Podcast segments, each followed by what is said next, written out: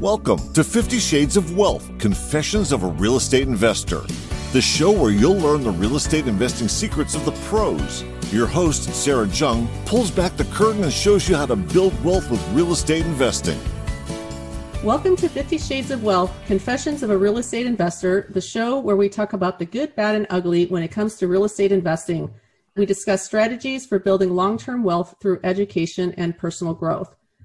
I'm your host, Sarah Jung, and I'm the CEO and founder of Legacy Bloom Investments.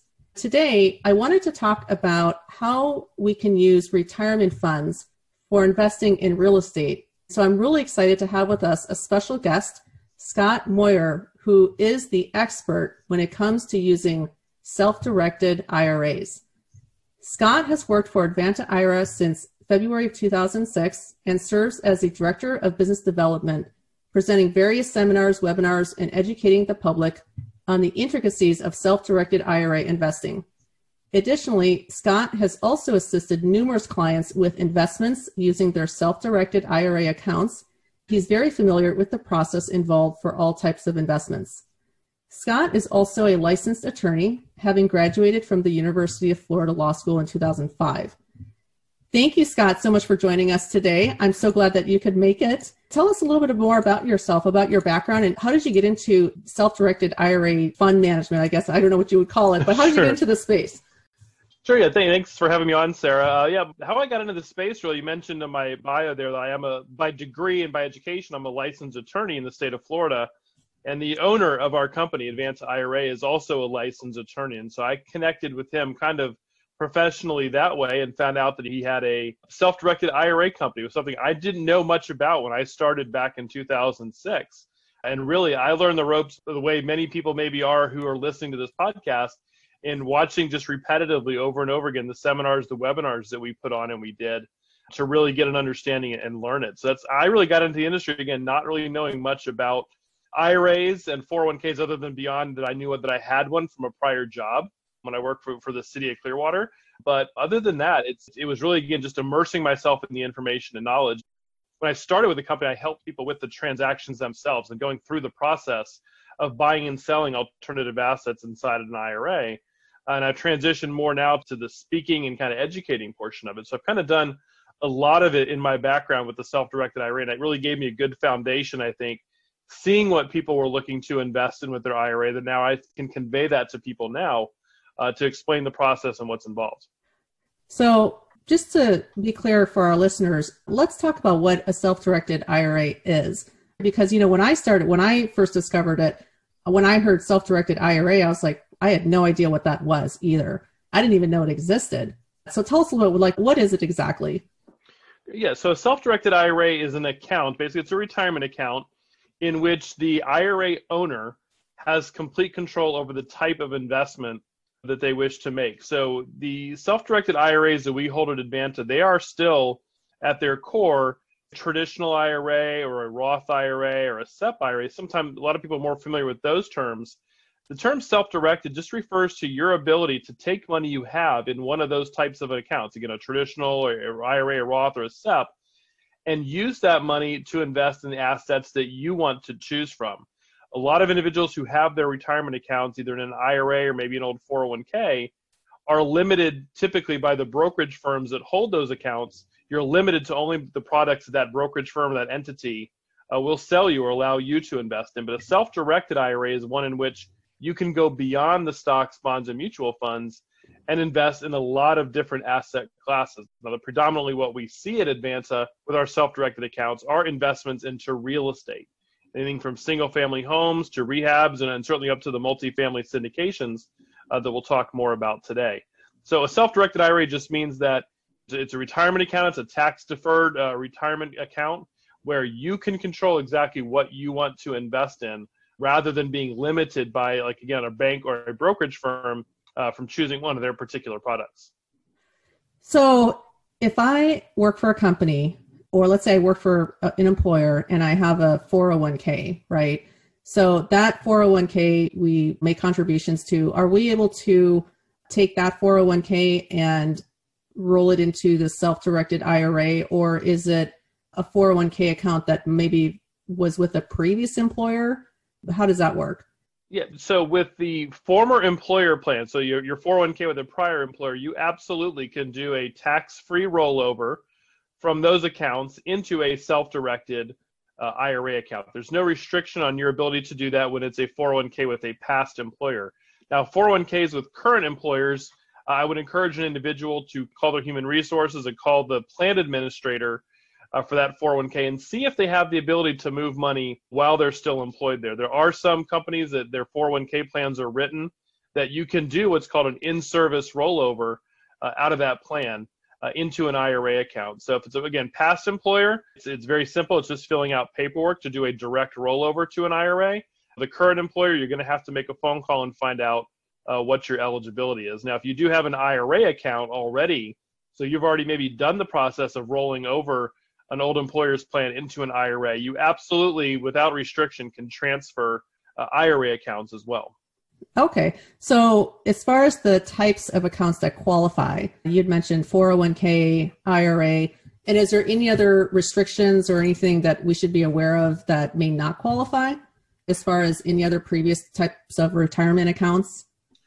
again, the only account that generally speaking can be restricted is those employer plans where you're currently still employed. That's where you're going to face a restriction uh, on your ability to maybe move that money. Again, if it's okay. a current 401k, people who work for local school boards might have a current 403b or current 457 plan. That's really your only restriction. But if you have an IRA at any other firm, or you have a past employer's plan, like an old 401k or an old 403b plan, there is no restriction on moving that money over to self direct. And as far as moving it over, how do you actually move it over? Is it just a rollover or how do you actually get the money out and how do you get it into the self directed account? Sure, it's by one of two ways. It's either by transfer or by rollover. And a transfer is when you move money directly from one IRA account to the other. Say a traditional IRA at a brokerage firm, you move that to an Advanta self-directed account.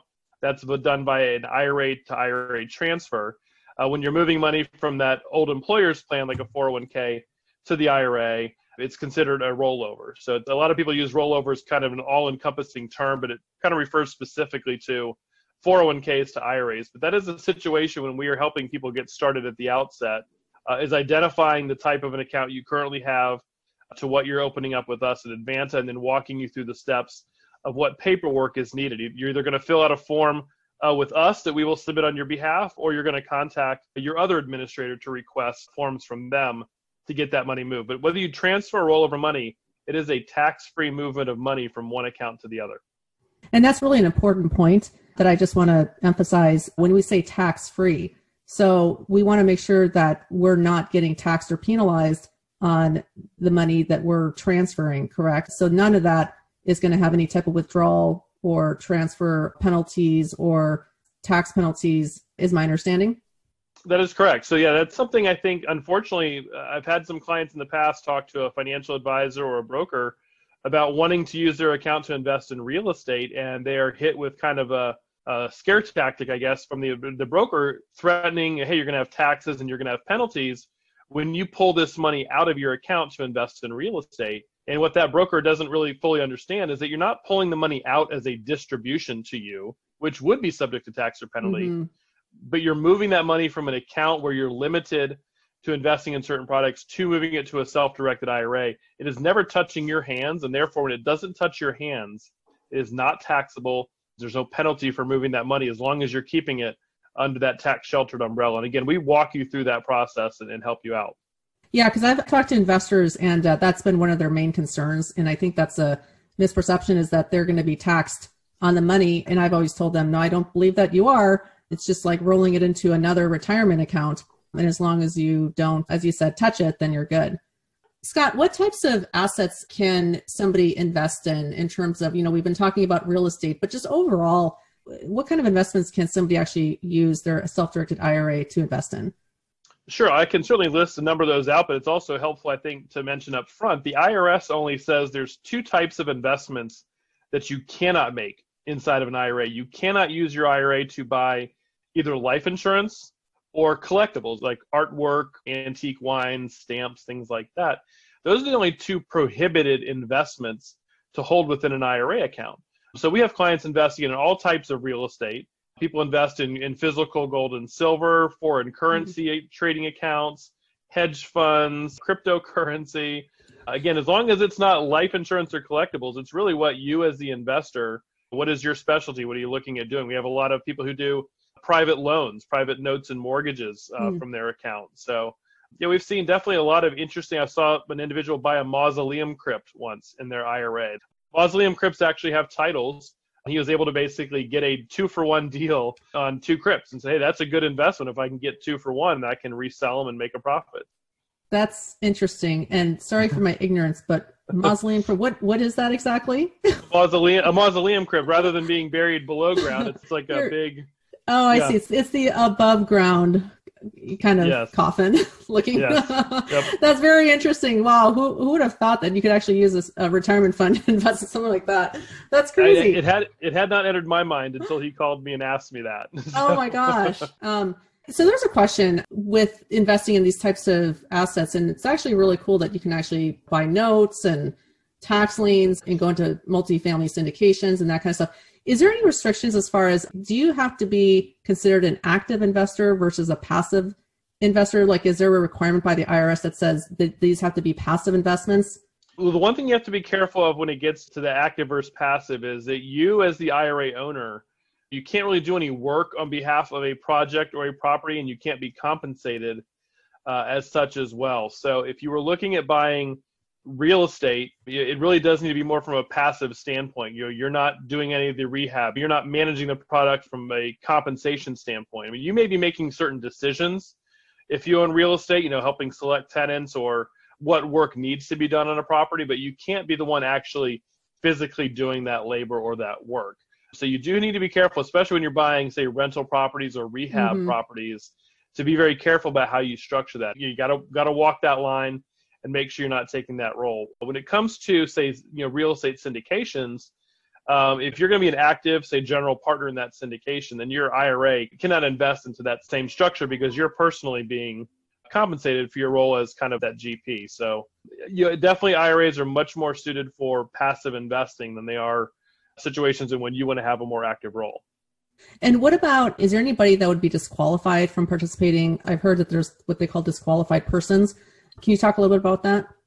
Sure. So for the IRS, again, they no life insurance, no collectibles. They also do not want you to make an investment with your IRA in a situation when any disqualified person may transact with your IRA or get a benefit from your IRA account. So the disqualified persons for your IRA include you as the IRA owner, uh, your parents and grandparents, your children and grandchildren, and your spouse as well. So essentially, you can't buy and sell properties between your IRA and one of those people. You, your IRA cannot lend money to any of those individuals, or your IRA should not be investing into a structure where one of those individuals is again a GP or, or, or getting paid from the investment. So when you're looking to do deals, there's family involved. You definitely want to make sure that they're the right family members and not the wrong ones. Again, brothers and sisters, aunts and uncles are technically not disqualified persons. Really? Um, yeah.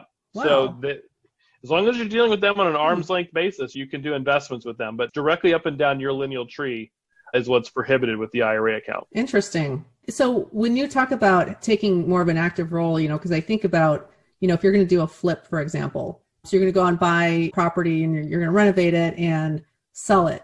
Is that a type of situation where you can use your self-directed IRA? It sounds like it may not qualify because you're taking a pretty active role.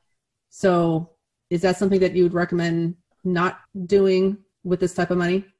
Well, I, th- I think if you were going to do it, you just need to be very careful. So we kind of define, at least at Advanta, how we handle it with our clients. Uh, if you were buying a flip, you'd want to make sure that your IRA has enough money, obviously, to cover the cost of acquisition, mm-hmm. and then cover also all the rehab costs, including paying other people to do the work. We've had some clients flip properties in their IRA, but they've done so when they're kind of hands off all of the work. I mean, they're acquiring okay. the property, uh, deciding what work needs to be done, but then having their IRA pay every third party to actually do all the work on that. So again, you for people who want to use their IRA and they're going to want to get their hands dirty and go in and do some of the labor, then it, it's not going to work in that instance. Got it. And so, if we can kind of just talk a little bit about an example, or if you have an example that you can think of, we could kind of just give our listeners just kind of a real life example. Um, So, for example, if somebody has 300,000, let's say in their, let's just say 100,000 in an old 401k account, they want to transfer or they're interested in investing and putting it into some type of a real estate and they prefer to be hands off. What advice would you give them as far as how to use those funds? Or would you give any advice or would you kind of just leave it to the investor? Or do you give any guidance on that? Yeah, we do have to be careful. We don't can't give advice per se and saying, hey, you, you should do this type of investment. We can certainly suggest um, alternatives, and we do that through a lot of the educational events we do with the examples that we give. You know, for someone who wants to be completely hands off and not be involved with dealing with, say, the rehab or the tenants and the toilets and things that go on with the rental, that's a, a situation I think one of two investments usually ends up being the, the, the right fit for that person. That's either doing kind of private lending where your IRA is mm-hmm. lending on a particular uh, property, or investing in something like a real estate syndication where you're investing alongside of other people into a much larger project uh, and basically sitting back and just getting your, your monthly dividends without having to worry as much uh, about the day-to-day operations of, of the property. So I think for someone looking to be truly passive, you know, investing in the rentals and the rehabs may not be their style because there's definitely going to be more more worries, I should say, and more work mm-hmm. involved mm-hmm. with them in managing and making sure that property is being run properly. When you do private lending, you might still have some worries about who your borrower is uh, in the property, but if someone's paying consistently, that's a good setup. But certainly the multifamily syndications and those real estate deals where you know somebody else is in charge, somebody else is being paid mm-hmm, to make all the decisions, run the property. You can just sit back passively. That usually, I think, is, is a great situation too. You're listening to 50 Shades of Wealth Confessions of a Real Estate Investor. Want a free guide to behind the scenes secrets of real estate investing? Head on over to legacybloom.com and claim your free book today. So, the money that you're getting back from these properties, that money gets paid directly back into the IRA account. How does that work? Yep. So, if your IRA is making any investment, whether it's the rental properties or syndications, the income generated from that investment has to come back to the IRA account. The IRA is the investor, not you as an individual. So whether it's the, the monthly rental income or it's a you know a monthly or quarterly distribution from a syndication, um, in that case, the syndication will write a check or send an ACH transfer directly back to your IRA account with us. We receive it, uh, we deposit it into your account. That's kind of our role as a record keeper for your account mm-hmm. is to help help the asset get purchased properly, but then also after that's been done receive income, credit it to your account, pay any expenses related to assets as well. So yeah, we provide the syndicator with ACH instructions or check instructions to, to send those funds over. And let's talk about multifamily a little bit because we have quite a few investors that seem to use their self-directed IRA funds. Do you find that that's a common source of funding for a lot of investors, especially taking on a passive role to go into kind of these larger uh, real estate uh, syndication type deals? I think it is. I think it's for a couple different reasons why IRAs can be attractive for a multifamily investment. And one is for a lot of people, you know, the money in their IRA, their 401k, that's money that they're looking to use, say, 15, 20 years from now. The money they have in their personal savings account is building up and maybe it's being invested, but it's there for that rainy day, you know, a job loss or health emergency mm-hmm. or something like that. So someone who's looking to tie up their money and say a three to five year investment, the IRA can be a little more attractive because they weren't planning on touching that money anyway. They may not want to lock up, say, personal savings account for three to five years in the case they do have, God forbid, one of those emergencies pop up. So I think that's one of the attractive reasons why multifamily for for people looking to make it using their IRA, because it's it's money that they almost don't even think about. They almost forgot they had it. And in fact, a lot of people don't know this is possible, so they go, "Oh wow, I did I didn't even know I could use my IRA. Now that that's an option, definitely, you know, I'll put some money towards your projects." It's a kind of a different thought process I think people have with the retirement funds versus say a personal savings account. And what are your thoughts as far as using a self-directed IRA as far as risk level? I know this is a little bit of a loaded question, but typically you're you're gonna be rolling or transferring funds from your traditional 401k that's in stocks or mutual funds or whatnot, and then you're gonna be putting it into into a real estate asset do you give any guidance as far as if people ask about the risk you know they, like for example they go into a syndication yeah, I mean, it's something we don't get asked a lot about because a lot of times when people get to the point where they're talking to us, they've probably already analyzed some of that risk factor uh, and decided that this is the type of an investment they wish to make, whether it's IRA or not. It's something that so many people who invest in real estate for, for a living or have been doing it for a while. A lot of our clients feel that the stock market, quite frankly, is far riskier than in real estate investments. But certainly people do every now and then they have, you know, they'll talk to a broker or an advisor who kind of warns them that this is risky, you know, riskier than the stock market. I mean, we don't said we don't really get into that advice. I just kind of point them to the direction though. If it's something you feel comfortable with, you see the return, you see what's going on, you understand the financials behind the investment itself, it's no more risky than you know buying an investment on the stock market. In fact, in some cases, a lot of people, again, all our clients feel much less risk involved with investing in, say, a piece of real estate where they know sure. the owner and they know the financials behind it, as opposed to sure. Taking a gamble on Wall Street and say, "Oh, the stock's low. I have a feeling it's going to rebound," and then yeah. you know, six months later, that company is bankrupt and they're out of sure. business. Yeah, well, that definitely makes sense. One other question that I have, so when for example you know let's say you buy real estate or you go into a real estate syndication and they sell the property so let's say in three to five years they sell the property off and there's profit made from the sale what happens then that profit goes back into the ira i'm assuming and and is that all tax free kind of what happens at that point of sale yeah. So the again, whether you're selling a, a, a rental property or, or, a syndication gets sold and you're paid off, the funds from the proceeds you know your portion of that comes right back into your IRA account. There's no tax consequence to you as an individual. That money is going back to the IRA. It doesn't apply to you. Uh, that's kind of something to think about when you're looking at the investment um, and kind of calculating that into your overall return. But in, in, general, the funds from the profits all come back to the IRA. So if you invested, say, 100,000, uh, and at the end of that three to five year period, your distributions and the profits add up, say, 150,000 um, now you just have more money to go in either to your next deal, to put back in the stock market. Uh, it really is up to you. But again, no tax consequence to you. You just have to check uh, and look into the UBIT issue if there is, is leverage involved with the investment you were participating in. Okay, that's good to know. We will definitely look into that. So it's kind of it just reminds me of a rinse and repeat type of method, right? So you just continue rolling it over, and you know if the syndication of the real estate sells, you just continue to just uh, roll it into the next deal. Yeah. And I would say for those types of investments, especially if you're listening to the podcast and you're thinking about raising your own money, I think one of the good things about that I've seen with self-directed clients, certainly ours involved, is that if you do right by them, you know, if they if they make a, a decent profit off their investment, they're happy to put that money right back into uh, your next deal. We have one client I think who owns probably between eight and ten different syndications, wow, uh, investments in his IRA, and I think about five of them are with one firm that he's done investments with, and another three or four with another. So he, you know, again, he was a repeat investor. He called it his mailbox money. He, every month, the check just shows up, gets deposited to his IRA. He doesn't have to think much more about it than that. But for him, that was, you know, somebody proved their worth and proved they were going to do what the prospectus and the financials he'd read about. And so he he bought in, bought one investment, and just continued going from there. Now, was this say a multifamily deal or what type of deal was it? Typically, what? Uh, yeah, there were there was some multifamily. I think there was like some apartment complexes. He was with some apartment complex developers as well. Nice. So, yep. Yeah, no, that sounds like a great strategy for a lot of people. And I and again, I think it's important to for us to just educate people out there that this is something that is available to them. And you know, if you want to get into real estate, that this is a way that you can actually do it, and you don't have to have cash to do it. And and it's less risk in terms of having your funds in the stock market, just like Scott was talking about. So you know, you at least know where your money is, where what you're investing in specifically, because it's a uh, physical asset. Um, yeah, and I would say, I mean, there's a lot of wealth that is built in this country with real estate and these types of investments. So people out there who are looking at their IRAs and 401ks with a brokerage firm and, and kind of wondering why am I not getting as fast ahead as other people, or you know, how do how do people like Warren Buffett and, and Mitt Romney, you know, those people build mm-hmm. such large retirement accounts?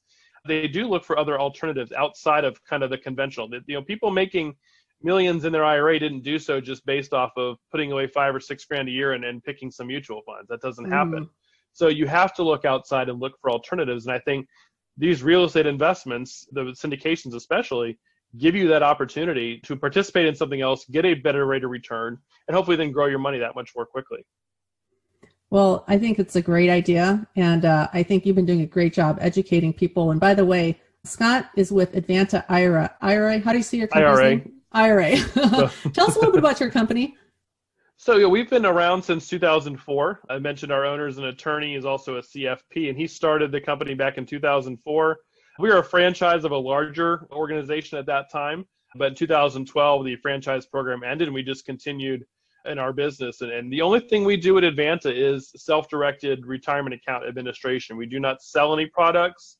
Uh, we don't do any advising. We simply act as a record keeper and administrator that, know, again, people who find an alternative investment, something that their brokerage firm or their bank isn't willing to hold, we will hold it. And again, that's, I guess, another key thing to remember about what a self-directed IRA is. It's not that these investments into real estate or syndications are somehow uh, illegal or wrong because you can't buy it through your brokerage firm. It's just the fact that your brokerage firm doesn't want to hold it. That's not their mm-hmm. business model. Mm-hmm. Doesn't mean the IRS says you can't.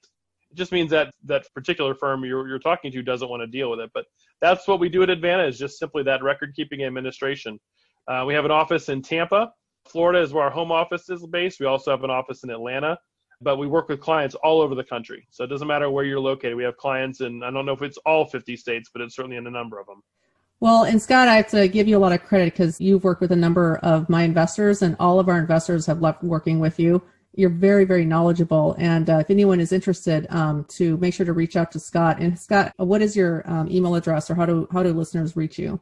Sure, you can reach me. Uh, my email is my first initial. It's S for Scott, and my last name uh, M A U R E R at advantaira.com. Uh, you can also reach me uh, toll free at 800 425 0653, and my direct extension uh, is 1123. So, anyone, anyone listening, please call, please email me. Uh, I am more than happy to answer your questions on what the process is involved, walking you through it uh, for your particular instance. I found that over the years, that's something that's key too, is uh, each individual is different. They have their own individual set of concerns, questions, their types of accounts. And so, please call me for that kind of that one on one back and forth so I can answer your specific question. Yeah, thank you, Scott, for offering that. So, Scott, I'm going to kind of pivot a little bit in our discussion. And, you know, my podcast here is about real estate confessions. And so I wanted to just ask you if you had a confession that you'd like to make to our listeners. Anything you'd like to share? Well, I don't, don't necessarily like want to share but I will. So, but I think this is a good lesson. I think failure to really look at all the details. I think that's something I've seen in our industry. You know, people who who miss the finer points. It's important to take notes and keep track of that. And when I was uh, one of my first jobs out of college, I worked in the uh, recreation department of a, of a city and I was responsible for summer camps. And so I planned all the summer camps. I arranged the field trips each week for each group of students. Uh, and I sent one of them, and they were all excited to go on like a rafting trip, a, like a little um, just down a down a, a you know nice spring on, on on basically a tubing trip. And I gave them, I gave the people who were going, I didn't go with them. I said, here's my credit cards. You can pay for everybody's admission when you get there, uh, etc. Well, it was about an hour and a half away, and they get the buses there, and they're calling me to tell me that the place does not take credit cards. They will only take a check. and that's one detail I did not find out when I was booking the trip. It didn't occur to me. I'm like, oh, we can just use a credit card because and that figured everybody takes credit cards, and they yeah, did. You would just so, kind of assume that, right? Yeah, and unfortunately, the kids had to get back on the bus and come back. So I oh, was no. very embarrassed, felt terrible. Tried to make it up to the kids with another field trip the next day and let them go do something else, but yeah, again, it, it was a learning experience for me that you don't just assume uh, everything's going to go fine, everything's going to go well. There's sure. you, you make sure you you know each detail and have those I's dotted and T's crossed. Yeah, well, especially when it comes to buying and holding or selling real estate, there's so many details involved. Do you have any advice for everybody out there in terms of what they could do and kind of, you know, sitting where you are at, you work with a lot of investors and clients, anything that you could give a piece of advice to for newer investors? I think it's similar to what I was saying with my confession there. It's not only getting the details right, but getting educated too, and, and taking the time to watch a few webinars, listen to some podcasts, do some reading. So, you know, I, I think the more educated you are on the topic, the more comfortable you're probably going to feel getting involved. And education can be those online resources. It can also be that person in a networking group who seems like they've done a lot of investment deals, picking their brain. Um, you know, there are a lot of really good-hearted people out there in the real estate investment community who are willing to you know take you under their wing and act kind of as a mentor at times uh, when you find the right person. So get educated, and then that'll in turn help you make the right connections and guide you on, on the right path. That's great advice, Scott. I really appreciate your time today. It's it's always a pleasure to talk to you. Thank you so much sure. for taking care of my clients and all of our investors and all of your just really great advice and guidance that you've given us. Uh, oh, no especially yes, especially uh, the last year or so that we've been working with you. Again, re- please reach out to Scott if you have specific questions about your situation. And uh, I thank everybody for listening. If you are interested in participating in multifamily syndication, please visit my website at www.legacybloom.com. Thank you, everyone, for listening and have a wonderful day. Till next time. Thanks for listening to 50 Shades of Wealth Confessions of a Real Estate Investor with Sarah Jung. Make sure to visit us at legacybloom.com where you can join our investor club and grab a free copy of Sarah's latest book. And if you like the show, don't forget to leave us a quick review. Be sure to tune in next time as Sarah pulls back the curtain once again and shares more Confessions of a Real Estate Investor.